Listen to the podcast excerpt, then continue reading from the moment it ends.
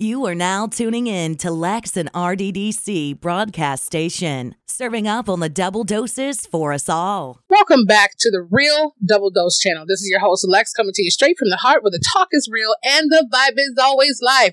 Like I like to say, for any show request, feedback, or anything under the sun, as you can think of and you have been, reach out to us at Real Double Dose channel at yandex.com. That's Y A N dex.com. And let's not forget what it says. And as well as checking out the real double dose channel.blogspot.com, where you can find insights of our guest experts and interviews and so much more, and just some goodies in between. Angela will be updating that with even more stuff to put out there as well in the About Me section at the bottom of the blogspot with different links. And you can also reach out as you have been, and some of you who are new to the free PDF guides we have, just to kind of get yourself a little bit more straightened out and ready to go. Um, as well as make sure you sign up for those travel and gift card giveaways. And we want to say thanks to Shelby for creating her gift card giveaway and being a part of that and her new trip coming up to Jamaica.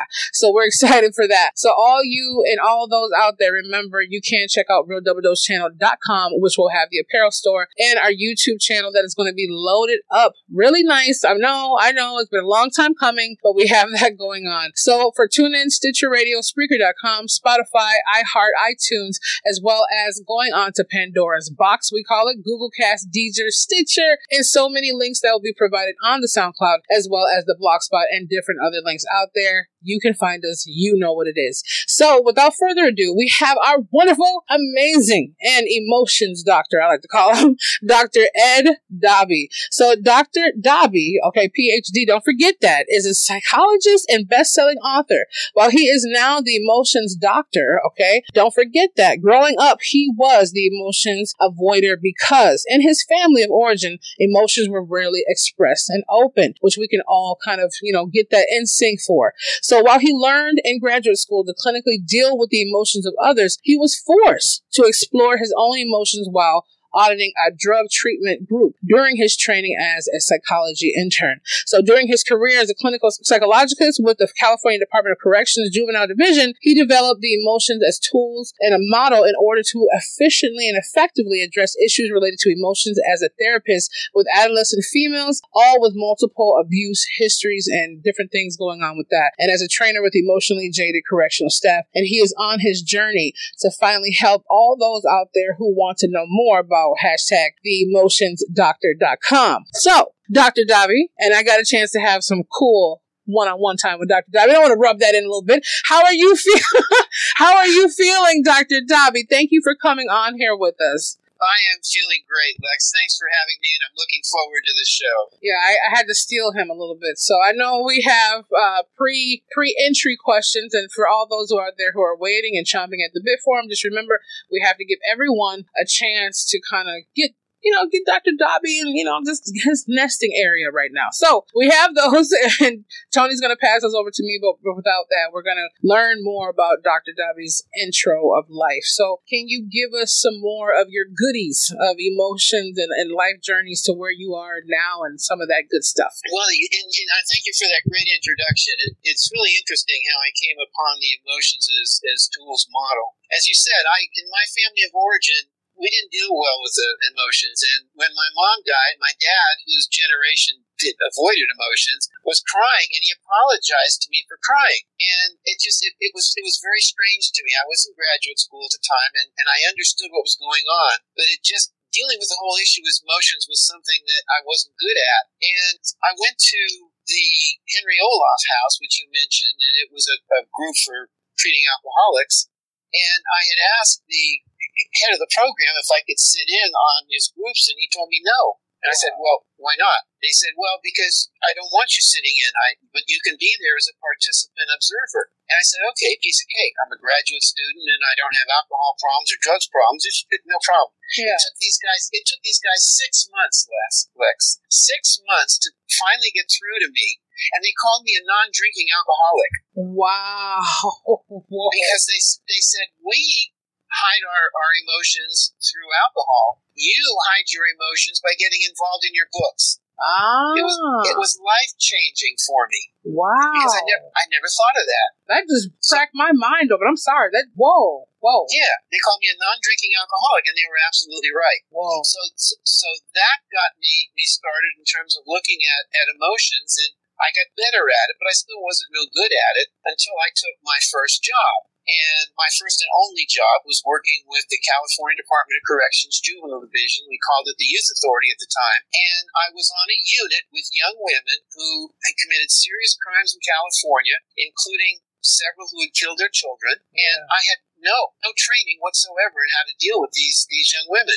I was a graduate student. I was male. I was a young male at the time, about 29, and I just had no way to do it. So I had to figure out how I could help them understand what emotions were, and that's when I developed the emotions as tools model. I mean, they could understand tools. They didn't have cell phones back then, but they could understand what a sewing machine was, Yeah. and they could understand what a TV was and a TV remote, and these are just tools. Wow. And then I was and and then I was put in a training situation where I had to train jaded correctional staff who didn't want anything to do with emotions because they were messy and you couldn't deal with them. Uh-huh. So the the emotions as tools model worked there as well because they knew how they had to learn how to deal with their nightsticks and they had to learn how to deal with their handcuffs. Those are tools. Yeah. And so I, I developed the emotions as tools models to explain to not only the young women but the staff that emotions were not something that you had to avoid, which most of us do now.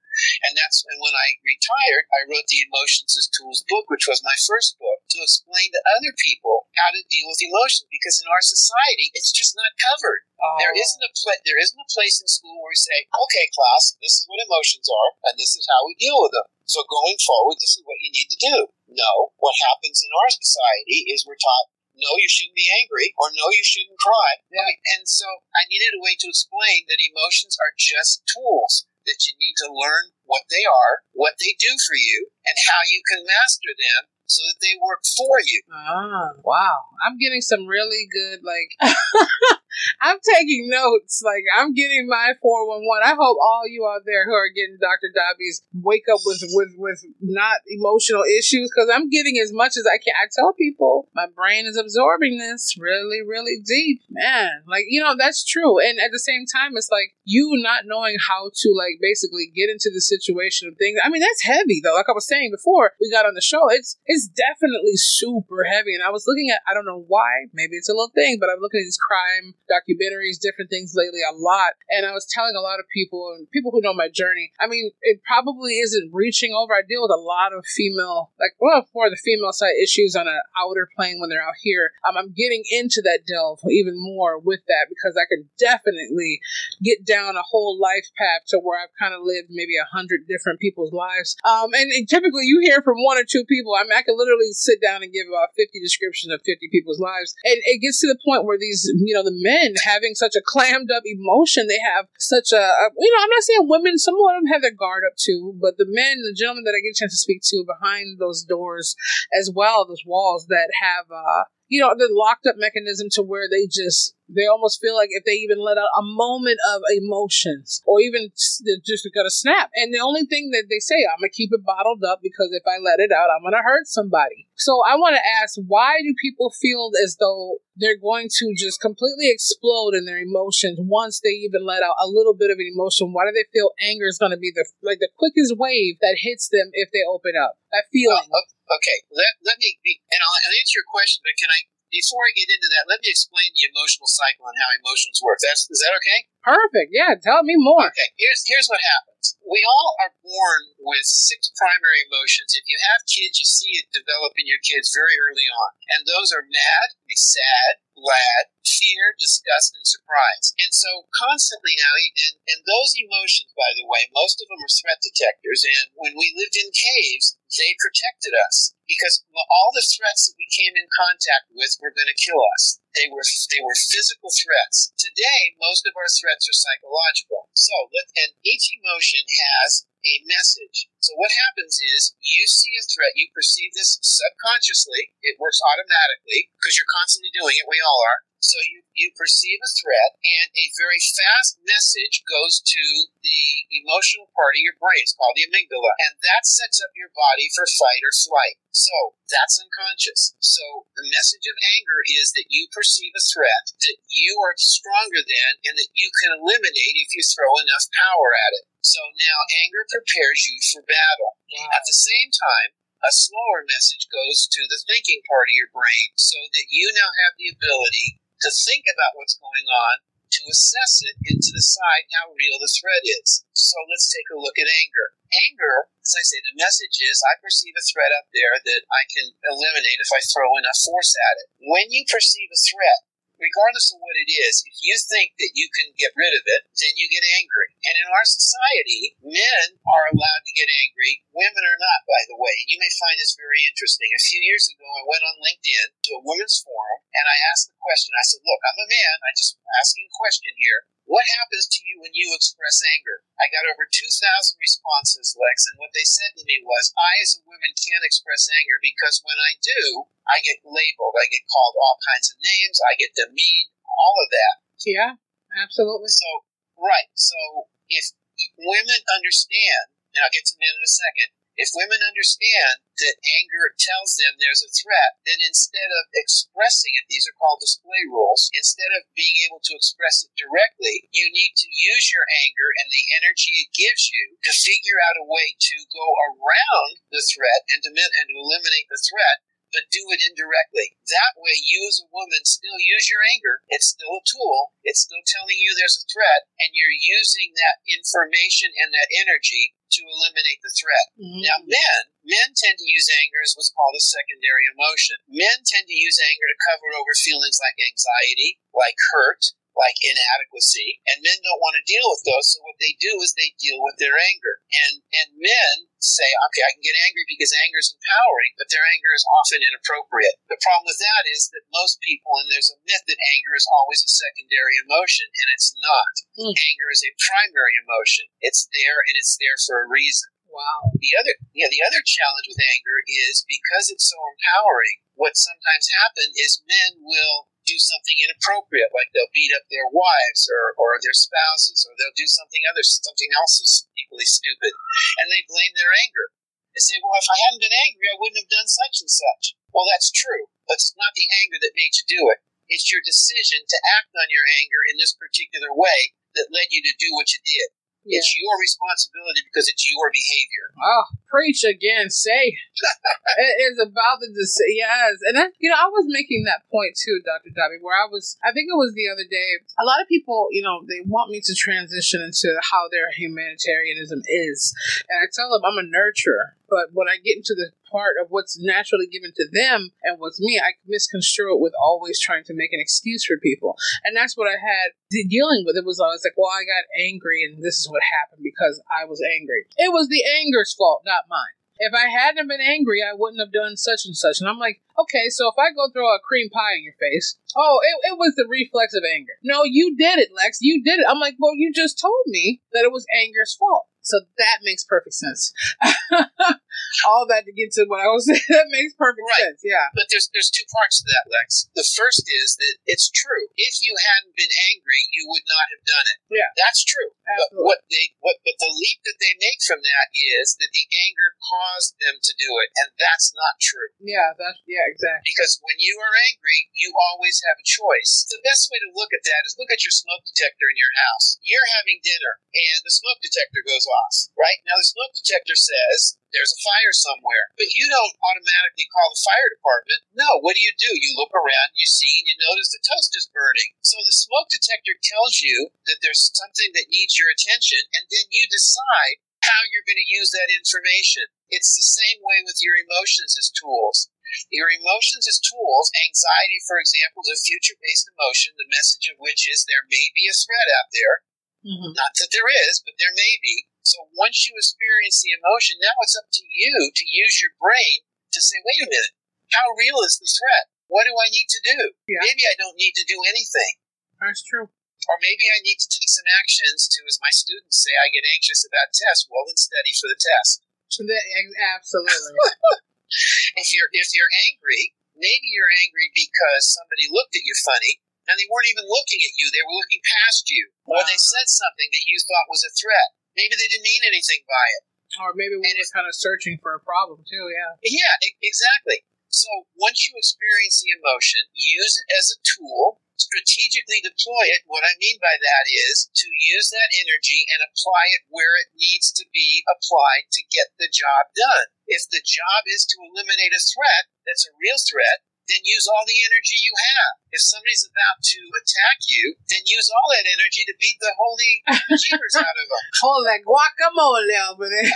exactly. But if the, the threat is that just somebody said something that you found offensive, then you can question them. Well, hey, you know, what do you mean by that? Oh, well, I, I really didn't mean anything by it. I didn't realize that's how I was coming across. Yeah. Now, now you've used your anger as a strategic tool to give you direction on what you need to do, and you've chosen a way that doesn't hurt you and doesn't hurt them and solves the problem. Does that make sense? Oh man, that's beautiful. And I like the smoke detector too. That breaks things down so extra even keel because you know you, you said you don't just automatically jump up and start calling. Oh, there's a fire in the house? You try to seek out where the smoke's coming from or what the alert's coming from. Is it a false alarm? Um, or Exactly. yeah, uh, yeah, or you're just okay. Well, let me see if the fire's big enough to need help with um, on Yep. some scales. Because if it's just something that's on the stove, you could possibly put it out. But if it's something to where half of your living room's burning down, you know, hey, fire department, okay, call the extinguisher.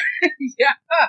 I mean, That's that's, what the feel the feeling of having that. I mean, it, it helps people get the redirection of what they're trying to not. Because I, I see for myself and you know RDC family that you guys have. I know you're going to give me your opinion no matter what, but I'm just going to say that I've, I've noticed myself personally, in my factual opinion, that different ones and different people, even myself, sometimes I didn't want to deal with the point of actually knowing I had to deal with something. And I allowed myself to be stuck in a zone. Um, and I can't say all the way, but to a good percentage where I wanted to. And I remember when I had my spiritual transition or my spiritual death is pretty much what it was in California. And the rebirth three days later, it was kind of different because I remember when I was like sitting there still trying to sift through this new being that I had. Everything tasted, smelled, looked different.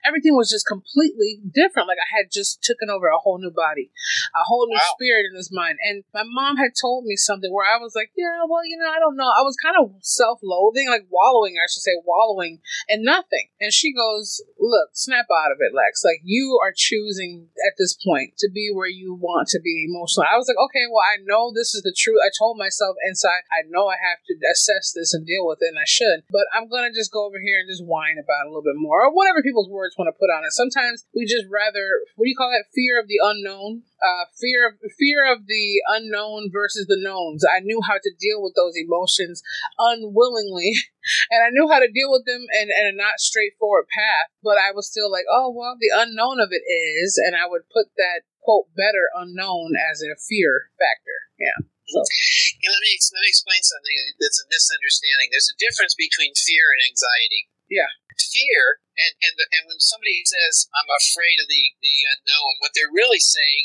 is they're nervous or anxious about it. Uh huh. Fear is the feeling that you get when you're inside of a, a, a, a parking structure and you're by yourself and it's at night and you hear noise. The Yeah. message of fear is there's a threat out there and it will kill me. Yeah. The mess the message of anxiety is there may be a threat. It's a future based emotion. Fear is a present here and now emotion. There's a real threat and I need to be on guard about it. Yeah, like So the false evidence appearing real. That would go more towards anxiety. Yeah, I would think because I'm like, yeah, like you said, if it's anxiety, it's something we're fearing the future of something happening versus a fear on point for the threat, or maybe double bladed there. You know. No, you're you know, you're right. And see, if you feel fear, get out of the situation and then and assess it later. But anxiety is different. Uh huh. because there's there's two parts to anxiety. There's anxiety as what's called eustress, E U S T R E S S, and that's where you use the anxiety as a motivator to take action, like my students preparing for the test, or if I'm anxious about an upcoming interview, then I want to prepare for the interview. What happens with people with anxiety is they experience anxiety as distress, D I S S T R E S S. And that then, what it does is they just want to go and sit in the couch and suck their thumb. It, it totally discombobulates them. They, they can't move. But it's the same emotion. It just depends on how you use the information that it's giving you. If you understand that anxiety is a future based emotion and, and what the message is, you now can use it as a tool and the energy it gives you to take effective action. That's how you strategically deploy anxiety. Touche. Everyone, I got my pen. We're writing that down. and I, I hope they can. And don't worry for all those out there who haven't got a pen, or if you're driving, if you're at work, whatever you might, wherever you might be, remember there is going to be, um, with Angel, uh, Angel, Tony. oh my God. Don't kill, don't kill me, Tony. Um, you see, that's an emotion you got to deal with there. but at the same time, he'll be having that downloaded version come out with the schedule, uh, what's happening. So don't you don't worry. So someone shares and says, "Hey, live stream was awesome today." Don't start getting any emotional hate mail. Okay, I'm just saying. I gotta tease and prod them a little bit on there, but at the same time, we have a couple questions for you, Dr. Davi. And so far that I've gotten from Tony, I just decided to take these first because everyone knows they could either email us with some of those, or we could forward them over, or we could have part two series. Okay. So we have, and this is from, let me look at this little pad here. He sent it to me. Okay, this is from Samuel. Very nice name, Samuel. Thank you for tuning in with us on our live. This is Samuel from Tennessee. Okay, so he goes, Dr. Davi, how, okay, how do I handle an emotional atmosphere with family and they don't want to check their emotions? Oh, touche. Okay. That's a really good question, Samuel. And while I haven't covered this in my two books because I'm anticipating writing a third, hmm. I will give it to you here. I call it the, the basic relationship rule, and it goes like this. And I'll say it slowly so you can get it. Everybody in every situation does the best they can given their model of the world and their skill sets. Ah. Let me let me repeat that again. Everybody in every situation does the best they can given their model of the world, that is, how they see what's going on, and their ability to deal with what's going on, their skill sets. Now, if you want, if you understand that, then that enables you with your family to do two things. First of all, you won't get upset by what's going, by what they're doing. You'll understand it because this is the best they can do. Not the best possible, by the way, but the best they can do. So if this is the best they can do in the situation, then are they mis- not understanding what's going on, or are they just not capable of dealing with it?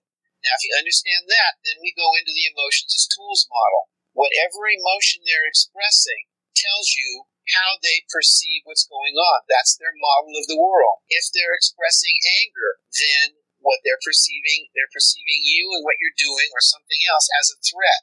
If they're nervous about something, then there's a future threat. So that's how you look at it. Uh-huh. So now you understand that this is the best they can do in that situation. You understand what they're feeling because they're showing you with their emotions, and then you can choose how you want to intervene or what you want to do if there's something you can do, because I don't know what emotions they're expressing that you're concerned about, it wasn't in your question. But having said that, let's say it's anger. You can then say, you know, hey, John, what's going on? You, you seem angry to me. And then let John say whatever it is that John says. Now, you don't argue with John because you just want to find out where John's coming from. So that is how you would deal with that situation. Instead of getting angry back, which is what we automatically want to do, you say to yourself, wait a minute, I don't know what's going on here. I, I, I need to find out. I need more information. Because if you get angry, now what you're saying is your emotions are telling you, I see John as a threat. Well, John may or may not be a threat. Remember, this is the best he can do. This is the best he can do in that situation. So if now you approach your family from the position of, I want to understand, that will help you get along with them better. Does, does that make sense? Uh-huh. Okay, so he's sending uh, he's sending a follow up with Tony um, based off of that. So he said uh, what he means by emotions is when his family uh, are upset, they seem to just automatically go straight for the Hulk, throwing things, cursing, hitting doors, and it seems like everyone, including his grandmother, has the same uh, reaction. Um, and he seems to be the most calmest one because they all attack him on that level, and he never attacks back on their level. Okay, two things. In a nutshell. In a nutshell. Two things, Sorry Samuel. What you may have to do is you may have to leave the room if you've got five Hulks coming at you, the best safety thing for you is to leave the room. Absolutely. Not to not to attack back. And then come back at it later on when they've calmed down and say, Hey, you know what happened in there? What was going on that you, you went Hulk on me? Yeah. I want I want to understand. And if you come at them later, once they've calmed down, for a level of understanding, not a level of attacking or accusing, but a level of understanding. You'll diffuse them. Now, let me give you something else, Samuel, that you might find very interesting. When somebody is yelling, the best thing you can do is to whisper. Ah. And here, and here's why. When they're attacking you and yelling at you, now I don't know if this will work with five people at the same time. You may have to do it one on one. You can experiment with it. But when they're yelling at you, they're expecting you to yell back at them. And when they you do, now it escalates. You yell, they yell louder, they you, and so forth. The best thing for you is to whisper. You can say in a, in a, in a, a whispery voice what's going on, but whisper it. And what's going to happen is they're going to have to stop yelling at you because they want to hear what you have to say in order for them to yell back at you. And when they lower their voice, now you can say in a regular tone of voice what's happening here. Absolutely. So yeah, when they yell, you whisper. When they yell, we whisper. There we go. I, you know, and I had to say we because I had to learn. I've had that too, and honestly, I'm glad that Samuel brought that up because it just sparked my memory. I was wondering when I was drinking my coffee this morning. I was like, why do I feel agitated? And I'm like, I woke up in the harmony of just closing my eyes and thanking the Creator for breath to breathe. And I'm like, oh, I looked at my phone and there was a call that came in at three something in the morning that woke me up uh, from one of my friends from the reservation. I call him a friend because he doesn't act like a cousin um, from the reservation, and he was just calling me just to have a little attitude with you know some things that we had talked about before he went to a church meeting the night before. And I was sitting there, I'm like, "Whoa, you called me at three something in the morning to express your feelings," and I just remember he was antagonizing me, and I was like completely drunk, sleep. And I just remember him saying, "Okay, well, have a good night." Click. And for some reason, I had went right back to sleep. I woke up and I was like, "Man, he was yelling and just being all argumentative, Hulk style argumentative." Okay, Samuel. And it got to my point. I mean, I couldn't even. I didn't get to that emotion to deal with until right now. So that was actually really refreshing because I'm like, why do I, why did I feel really irritated when I woke up? And I mean, I just remembered it right now. I got it, and my sleep interrupted with a family member who had a Hulk attitude, and they decided to call me in the middle of the night and tell me how they felt about it for four minutes and 58 seconds. So that's what happened. But it's good to assess that, and we should not be, like Dr. Dobby was saying, if you see that happening, whether your dad's jumping in, your mom, your sister, your grandma, look, you, you have to remove yourself from the situation as respectfully as possible. I know some people get upset even more if a person wants to remove themselves, but let's, you know, kind of do your thing and be like, okay, all right, and use the whisper. I mean, that's that's the truth. When I'm like, okay, I don't know why you're upset. Uh, okay, but what happened? You know, I when I calm myself down, like you were saying, Dr. Dobby, it definitely helped the situation completely changed its whole dynamic. Um, and I didn't have all that backlash like right away. Yeah, let me give you another tip, and this will also help Samuel. Let me give you the difference between why and what. Most people will ask the question, why are you doing this? Why are you upset? Parents will ask their kids, why are you angry? Or why did you do that? It's a very dangerous question, and here's the, here's the reason for that. Most behavior is multi-determined, meaning it's caused by a whole bunch of different factors. And when you ask why, the other person isn't quite sure how to answer that. So instead of asking why are you angry, you ask what. What are you angry about? And that's the information you really want to have. Ah. What did what did you intend to accomplish by that? What was going on? And it's a question that most people will be able to answer. Not not everybody, because not everybody is in tune with what's going on. But if you ask why, it can be confusing. So you ask what. What are you upset about? What's happening? What's going on? What are you thinking? What would you like to have happen here? It's a very different question, and it's a question that will get you the information that you're seeking. Why won't always get you to that question, to that answer. Wow. Yeah what I noticed when I was using more of the what, like, what are you so mad about? Like, why are you upset? Yeah, it did help a lot with why are you pissed off? Why are you mad? It was what are you so upset about? Like, what made you feel like this and brought you to this place? And I had a lot of gentlemen now. Uh, and I, I, you know, I, have my, I call it the hearts movement that we're doing, but they'll, they'll write in or some of them will email in and say, you know what, uh, Lex, I got a chance to really look at how did I get myself there and what thoughts were going through my head and mm-hmm. for what reason. I'm like, wow, they really broke it down to where they were scientifically taking that time uh, to get those things going on. Like, okay, I was upset. And nowadays, too, I mean, I have to understand. I understand, a lot of people have to understand too. I still have to look at two fine lines because we do have, uh, you know, social media, uh, just our YouTube videos, TV shows, whatever it is, to distract some of those and suppress them. So a lot of us, uh, and I've had feedbacks where people say, I was upset the moment the movie got off. I was like, okay, but then I got angry again, and I'm like, because we kind of suppressed them in a very, you know, happy or non-toxic way, happy movie or crazy action movie, whatever it might be, it was still sitting there underneath the surface ready to come out. Just because you put antibiotics on a very deep infectious wound does not mean it's going, yeah, it might clear off the germs on the surface, but underneath you still have the infection happening. I mean, that's the truth. I mean, I started looking at that, like the pus, all that stuff. I know it sounds gross, but all the stuff happening is right underneath the surface, and that's where it comes out. You, you can't see things happening until sometimes it's right in front of your face, whereas that happens. Yeah. Right. And, and see, there's another concept, and I don't talk about this in my books, but I do talk about it um, on my blog, theemotionsdoctor.com, and it's called mindfulness. And what often, and that's being in the moment. It's not, a lot of people think of mindfulness, meditation, and all that. That's not what I'm referring to. What I'm referring to is being in the moment because sometimes if you've got issues from the past that you're still struggling with, then that may lead you to perceive somebody else's actions as a threat when it really isn't because you're not perceiving them for who they are in the moment. I'm not saying this is always going on, but it's something to be aware of. So if, if for, for Samuel, if Samuel was holding on to stuff from the past, thinking, well, you know, every time John opens up his damn mouth, he just, he goes ballistic on me.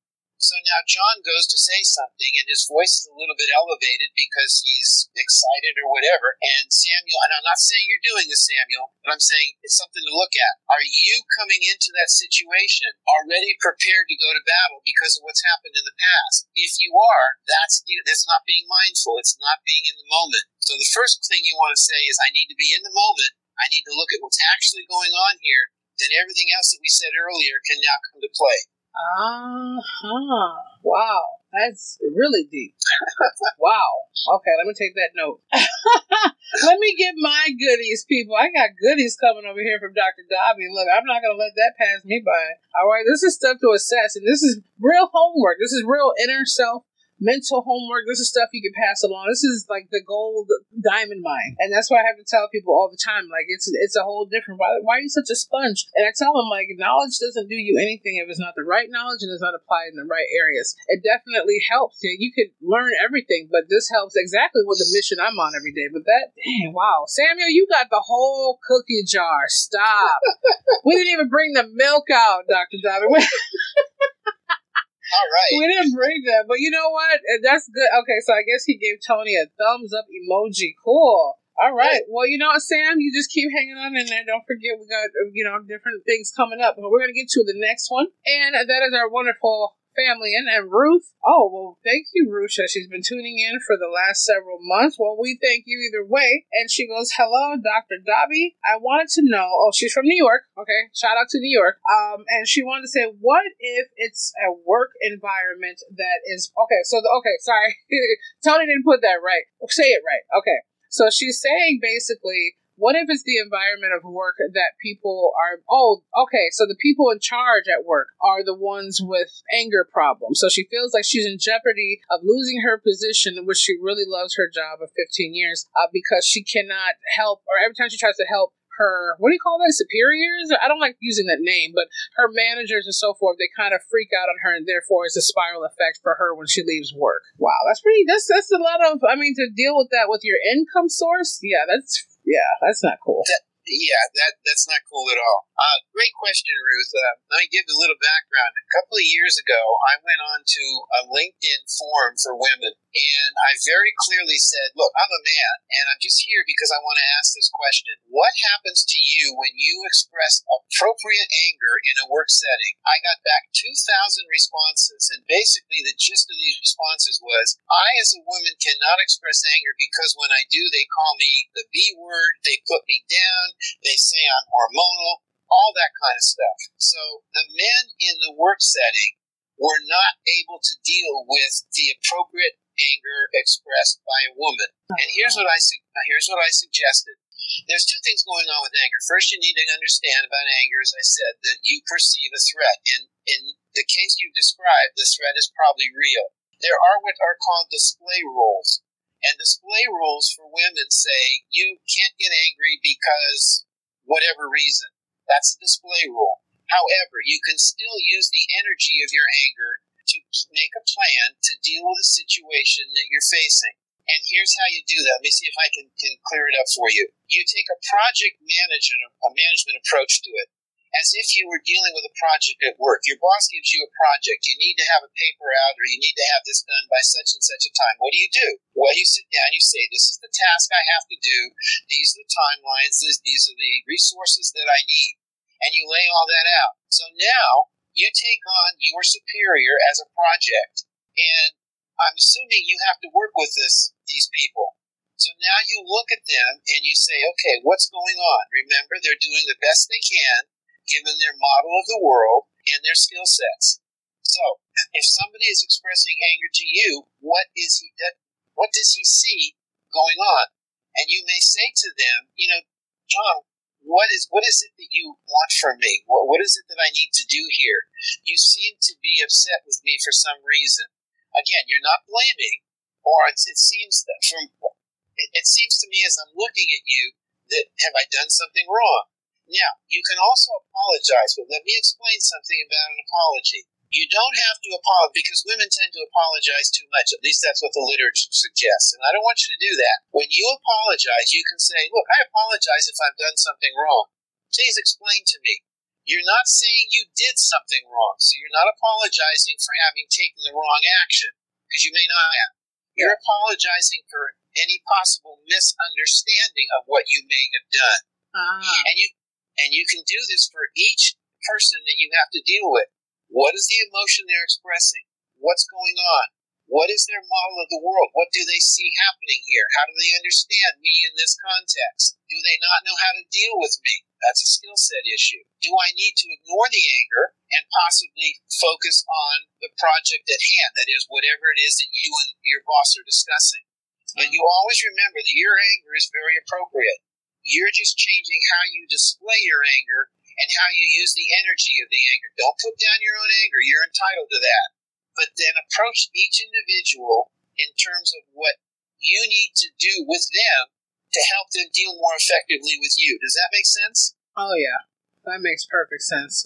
I like that too. I mean, it's a good model. All right, so t- yeah. Oh, oh, okay. So he's she's saying the thumbs up. She says she works with them was that Ruth works with them uh, minimal of five days a week, and they're about nine hour shifts. So that's pretty. Yeah, I spent a lot of time with them. that's a lot of time to deal with someone. Okay, so okay, so the other one, her follow up sequence from that that Tony just sent over is when she's basically um, trying to assess what the problem is. It seems though they want to um, let her know that she's going to be losing, potentially losing her position because she hasn't lost it yet. Uh, her position if she makes them angry anymore. So she kind of just keeps quiet and like goes in her little work corner. And that's, I mean, that's almost like a work abuse almost because if you feel like you can't even, you know, breathe or peep or say anything and you have to kind of like cower, that's not, I mean, I'm sorry, Ruth, that's not healthy. I mean, that's, no, that should be a lot to deal with where you can't even express to them, hey, did I do something wrong? Or, or hey, can I help with something? And they kind of lash out there. There really should be reporting. I'm just saying, hashtag tell them to come look me up if they want to say who said it. I'm Alexa saying they should should be re- reported for that because you should not. I mean, if you want to do it discreetly, if you want help with that, let us know. But at the same time, no, that that's not okay to fear being home, having a, a life of what you have to deal with, and being scared to die. I mean, scared of your your work environment. is scary. That is scary. it, it is, and if it approaches that, then she needs to take other action uh, to deal with that work setting and and there's no good answer for that other than what you said, Lex, to maybe help her work some kind of complaint or, or whatever it happens to be. I mean, what the you said was perfect. I just was like, I mean, that's what we just found out. I mean, what what Dr. Daube was saying definitely applies to a lot. I mean, probably 90%, if not more, of what's going on for the questions having. But from her giving us more of that information of saying, wow, nine hours, you have to literally cower from this person for several hours a day, is kind of like, well, either that's something really deeply rooted um, as well as in yourself, because it takes a lot to kind of get to that conditionary state from past regressions, different things that happen to where you feel from female, she said female and male managers that you can't speak your mind and you kind of, I don't know what that's about, but that, yeah, that's pretty, that's very deep. Very deep, yeah. It is, and, and she she needs to. And Ruth, what you need to do is remember, don't take on their emotions. Emotions can be emotions can be contagious. Don't take on their emotion. Understand that this is their issue. Now you you have to deal with it as we talked about, but this is the best they can do in the situation. And if you're looking at it, you can look at them in your mind and you can say, you know what, you're not very good at what you do. Yeah. And your ang- and your anger's inappropriate. Now you don't say this. Boy, I'm in- backing you up here. Yep, that's right. Right. But in, in your mind, this is how you can look at them. And then what you do is you change your anger to pity. Uh-huh. Pity isn't pity is an emotion which none of us like to, to have directed towards us because it tends to put us down. When when somebody pities us, they're basically saying they think they're better than, than we are. Uh-huh. And in this particular case, you may be. So what you feel toward them is pity. Meaning, you know, you, you poor little kid, you're you're you're showing this anger, it's not appropriate. And when you pity them, that will enable you to keep to lower your own arousal, your arousal from your own anger, and to, to see in the moment that they're not being appropriate. And in your particular case, you can remain calm in their presence and do the other things that we suggested. If you have a chance later on, you can say to them, hey, you know, what was going on? What do I need to change? I really like my job. I really want to stay in this work setting. And I just don't understand what it is I need to do to improve. Wow. But you don't you don't do that when they're angry. Yeah, absolutely. And it, right. And if you feel pity towards them, you won't get upset with them. Yeah. And if you, I mean, especially to be there for what, 15 years, she said? I think that's a long time to deal with it. Okay, so the, oh, the management's been there for seven years. Okay, so, well, almost half your time that you've been there and they they basically got like that after the first six months of being settled in. I mean that's something they have to deal with too or maybe their superiors are doing something to where they they feel comfortable enough to display that manner or mimicking what the mannerism they have or something going on at home to where they don't feel like they have the authority to bully somebody. I'm just saying. I've dealt with situations like that where people really really feel above someone to come and just be angry at work and just take out all their frustrations from home and it was a complete mayhem situation so yeah, Ruth, we thank you for that, and just let us know um, as well if you need any help with getting us together. Uh, any kind of sound measurement for anything about, let us know. Dr. Daube as well will have his information up on the blog permanently um, when this rolls out with whatever's going on, and before that. So we have our next wonderful RDDC family, and this is oh, it's kind of cute. I have this problem too, Jessica. Don't worry. So this is Jessica calling from Dublin or coming in from Dublin. So shout out to Dublin. I can't wait to visit there one day. And she goes, "Hello, Lex and Dr. Daube. Um, hi. Hello from Dublin. Hopefully we'll come over and have a cup of tea. I would love to come over there and just say what's going on. My friends were waiting. Um, so she goes, What if your emotions are turning into habits that are habits that you seem to enjoy? I.e., I love chocolate bars and munching, and everyone tells me it's a bad habit, but it helps me soothe my emotions. That's pretty good. Very, very cool. Okay. I mean, I have that problem too lately. I'm not a chocolate lover, Dr. Daube, but I seem to go get Hershey's bars and nibble on them, or I'll have something I'm nibbling on, and I'm like, why am I doing this? And then I realize I was upset about something. So, Jessica, thank you for Tony had to give a little green light on that one. Um, thank you for saying that, so Dr. Daube can kind of give us some insights on that. So, Yeah, that's a complicated question. she's enjoying her habits. So she's enjoying the habits. She wants to know. Maybe she wants clarification. Is can it, she just have like a, a guilty pleasure? That's what it sounds like to me. A guilty pleasure. Well, yeah, as long as there aren't challenges with eating too much chocolate. yeah, yeah, I mean, if you eat too much chocolate and you put on weight, that's another issue.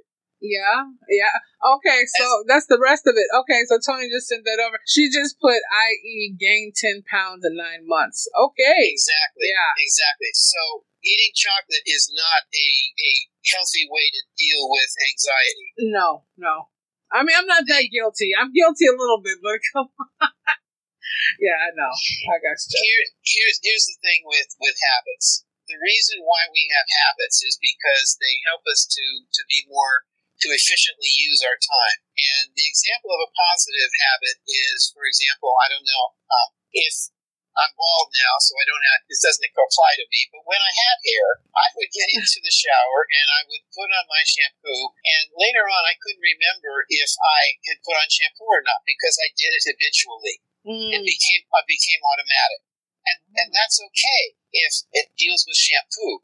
It's not okay if I'm driving to work and I don't remember what route I took to get there because I was driving on automatic. Yeah, yeah, very true. Okay. It also isn't good if I'm eating chocolate automatically whenever I get anxious. Uh huh. Yeah. Because that again has issues, other issues. Now, if it's anxiety, the way to deal with anxiety, as I mentioned before, the message of anxiety is there is a future possible threat. When you feel anxious, Jessica, you need to ask yourself before now, before you go to the to eat the chocolate. And I need to put it, a preference here, a, a preference by saying it's going to take time to break that habit.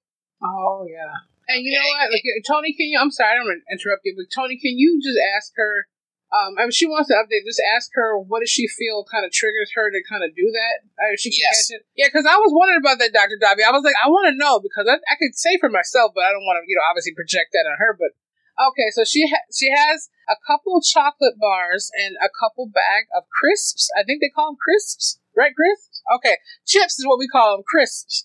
I can't say it right. Uh, she has that. So she said within a day, 20, okay, within 24 hours, she can have maybe about six chocolate bars and two bags of crisps. Um, and she noticed it, it, it comes on more so if her mother's calling because uh, her dad is ill, um, or if she has someone from the past kind of call. She's almost anticipating them to call and like be rude or mean to her. So basically, like you said, anxiety or fear of something potentially happening to that point. Yeah. Right.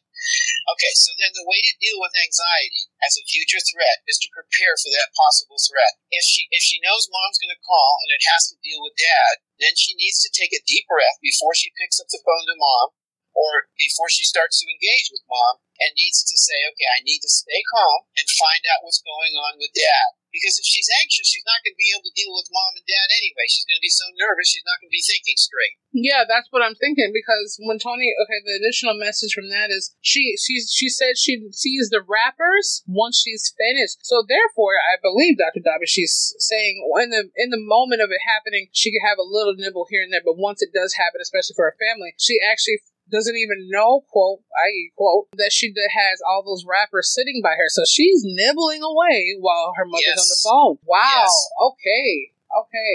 All right. So she needs she needs to take the, the crisp and she needs to take the chocolate and she needs to either get rid of it or put it in her drawer, put it away, and not let herself do that. Yeah. And, and, and, and when she does this, she's going to feel even more anxious because now you've taken away her, her security blanket. Uh huh. Yeah now, Jessica, we've taken away your security blanket, so if it's not there, you're going to think, oh, I'm really nervous, and how and I got I can't deal with it, and you're going your tendency is going to go into an anxiety spin. At which point you need to get to, uh, begin to practice and think ahead of time. Think before the phone call. Think when my mom calls, I'm going to take a deep breath first before I do anything. I'm going to remind myself to continually stay in the moment. She can even write out on a pad of paper, stay in the moment, stay in the moment, take a deep breath, uh-huh. and look at that as she's on the phone with mom or before she even answers the phone. Oh yeah, that's perfect. Okay, so okay, well we'll just take this because we have we do have no, we do. We can have the rest of her question.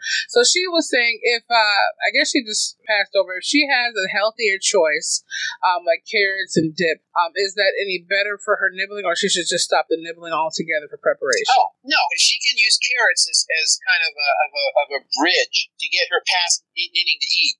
Oh, good. then she, she, yeah, she can do that. She can use carrots as a bridge. Carrots don't have as many calories in it, but still, she needs to deal with this psychologically. Uh-huh. And the carrots may be a bridge to help her do that. Eventually, once the psychological stuff gets in, she can get rid of the carrots. Yeah, that is true. That is very true. Because if it's not that, then it'll be something else. And I'm just exactly. going to say, It'll be your friends wanting to go have a glass of wine. Then it'll be something else that you, you know a dependency basically. So it's like if you have a kid getting off of a pacifier, a lot of people, parents have that problem too. Like okay, it's pacifying me because if you, I'm just saying like I can. I'm not really a huge chocolate fan. Uh, mine is more of a drinking smoothies or drinking. Uh, I used to be diet soda, now I just drink a little Gatorade and water. But at the same time, like if you have that to where you can go through six chocolate bars, and I'm not judging you, Jessica, don't get me wrong. I'm like six chocolate bars and a couple bag of crisps, and you're still, you know, feeling that. If your mom called three times in a day, I mean, that would be six twelve. I mean, that's a lot of that's a lot of stuff, and you have to think about what it's doing to the impact of you and your sugar and your brains because you're also getting yeah, you're getting that, and you're gonna remember your mother and them triggered off by that too because it's not gonna be oh mom's on the phone. It's gonna be like oh where's my chocolate bars my crisp? Mom's on the phone. You're gonna be like whoa, you programmed yourself and your body's programmed your mind now to say when my family calls, I, ne- I need something to pacify me, and that's what Dr. Daube's saying as well. Exactly. Extend it off. Yeah, you're you gotta let, let it be the bridge. The carrots and ranch, hey, celery and some good peanut butter, whatever you want to do for a little healthier snack. Maybe it'll trigger your mind off not to remember all the you know chips and, and you, think about this, Doctor Dob. I'm thinking we always go for like a feel good mechanism with high calories and high sugar and fat content. Is there some kind of connection between why we will kind of reach for something that's more on the quote bad side than it is us getting a big bowl of tomatoes or salad or or you know like I thought about that just now. Like, is there something why we feel comforted with fats and sweets uh, versus that from our emotions? Well, well, you know, I, I don't know how to answer that because I'm a psychologist, not a physician. but having said that, what Jessica needs to understand is the carrots are a bridge. They're not a substitute. Yeah. I don't know. I mean, that just came in my mind. Yeah, I mean, obviously, yeah, we can't give you. Com- I could give you nutritional meals, but I can't give you nutritional guidance. But I thought about in my head. I'm like, why is it to the point of where we get to we want to be able to be around something that do with fats and sweets? But it's okay. So, Jessica, we hope that helps with that. And we have our wonderful what is this, Neil? Hello, Neil, and you are calling from where? We, well, I was just at, and Doctor knows about that. That's California, yay, California. Ooh, I wish I knew where it was California. Ask him where it is in California. Okay, so California. So Neil says hello, RDC, and Dr. Daube. Hello, Neil. Um, okay, Hello, Neil? uh, yeah, yeah, yeah, Neil. We we love you. Okay, this says why aren't we oh why aren't we programmed to be taught this to deal with life and emotions while we're in school and growing up? And can we still have a better impact as adults to deal with our emotions since we're really not taught by chi- childhood? Okay. Well, why our schools haven't done more of this, I don't know.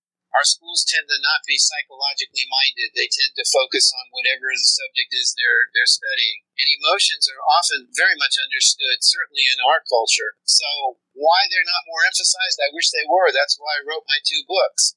But having said that, yes, as an adult, you can learn to change. Yeah. Think about this. Think about it this way. You know, the first time I got a cell phone, all I did was use it to answer calls, which is a waste of a cell phone. yeah it is But ha- having said that, now I use it for more things because I it's just a tool. I learned how to use it. I don't have to call my kids on the phone and say, "Hey, come over and, and program my remote anymore," because I learned how to do that. ah. So if you understand that emotions are just tools, you very much can learn to do that. And you can learn from my books. That's fine. If you want to go out and buy the book, great. If, if you don't right now, go to my blog, um, theemotionsdoctor.com. The, there's a whole bunch of information there, and it's all free. And what you want to do is you want to go to the upper right-hand corner of the homepage where it's, there's an index tab, and you press on that index tab, it'll take you to a PDF. Open that PDF up, and it'll give you all of my, my articles by title, by category, and by date. So you can learn to use your emotions as tools, and the information's there, and then you can teach others. But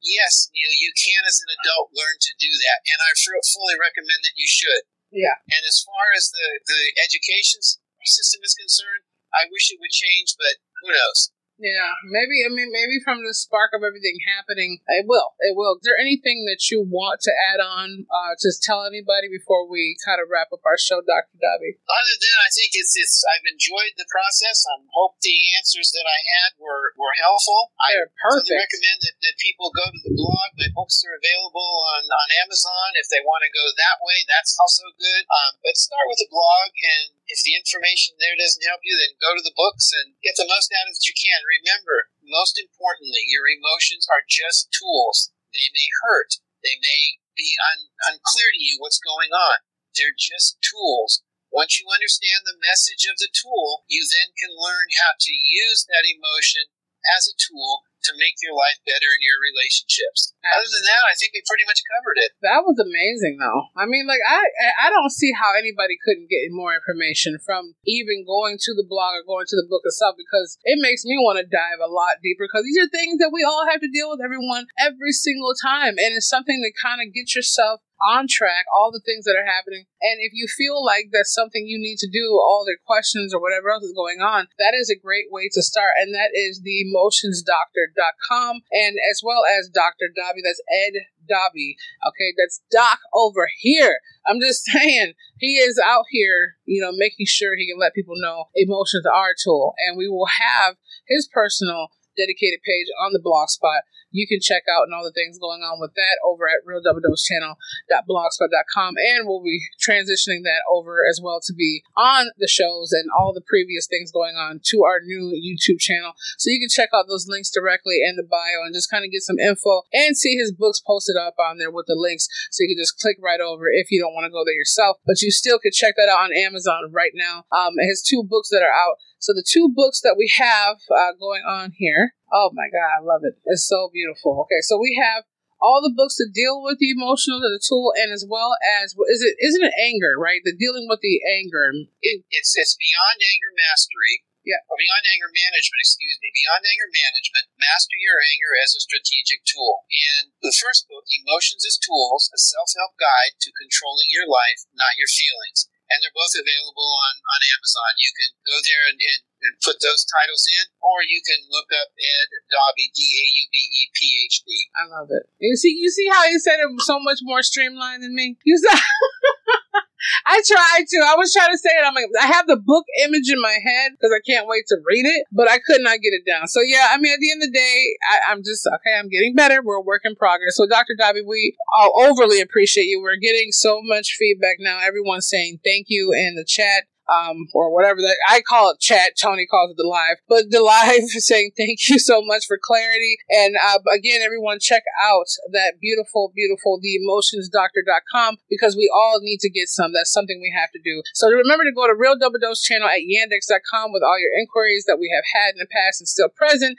And that's at yandex.com and as well as Real Double Dose channel.blogspot.com. Um, and your downloadable episodes will be available when Tony gets that itinerary a little bit more tight knit and he's rolling it out. Don't worry, be patient. Until then, you still can check out what Dr. Daube has to offer and all the insights. So thank you for being here with us. Thank you for sharing and clarifying with us and answering these wonderful questions from the new and other audiences. And uh, we appreciate you very much, Dr. Daube. My pleasure. And let me just say that's T H E E M O T I O N S, the emotions doctor. Yeah, yeah. You Thanks for having me. emo- yeah, let's do that. The T H E E M O T I O N S doctor D O C T O R dot come, come get yes. some. yes, you know, just in case, because we know some people out there are like, well, how it spell? Is there a certain way it's, you know, everyone has their little punctuations and hyphenations now. So you're right, Dr. Daube, you're right. You're right upon that. So remember, everyone, to be the change, feel the passion, embrace the power of that spirit, get some tools to work on yourself and better yourself and help your life out so you don't become the tool and start running your emotions as the tool as you please and move forward. We love you. You're amazing. Thank you for tuning tuning in, and we'll be back with you very, very, very soon.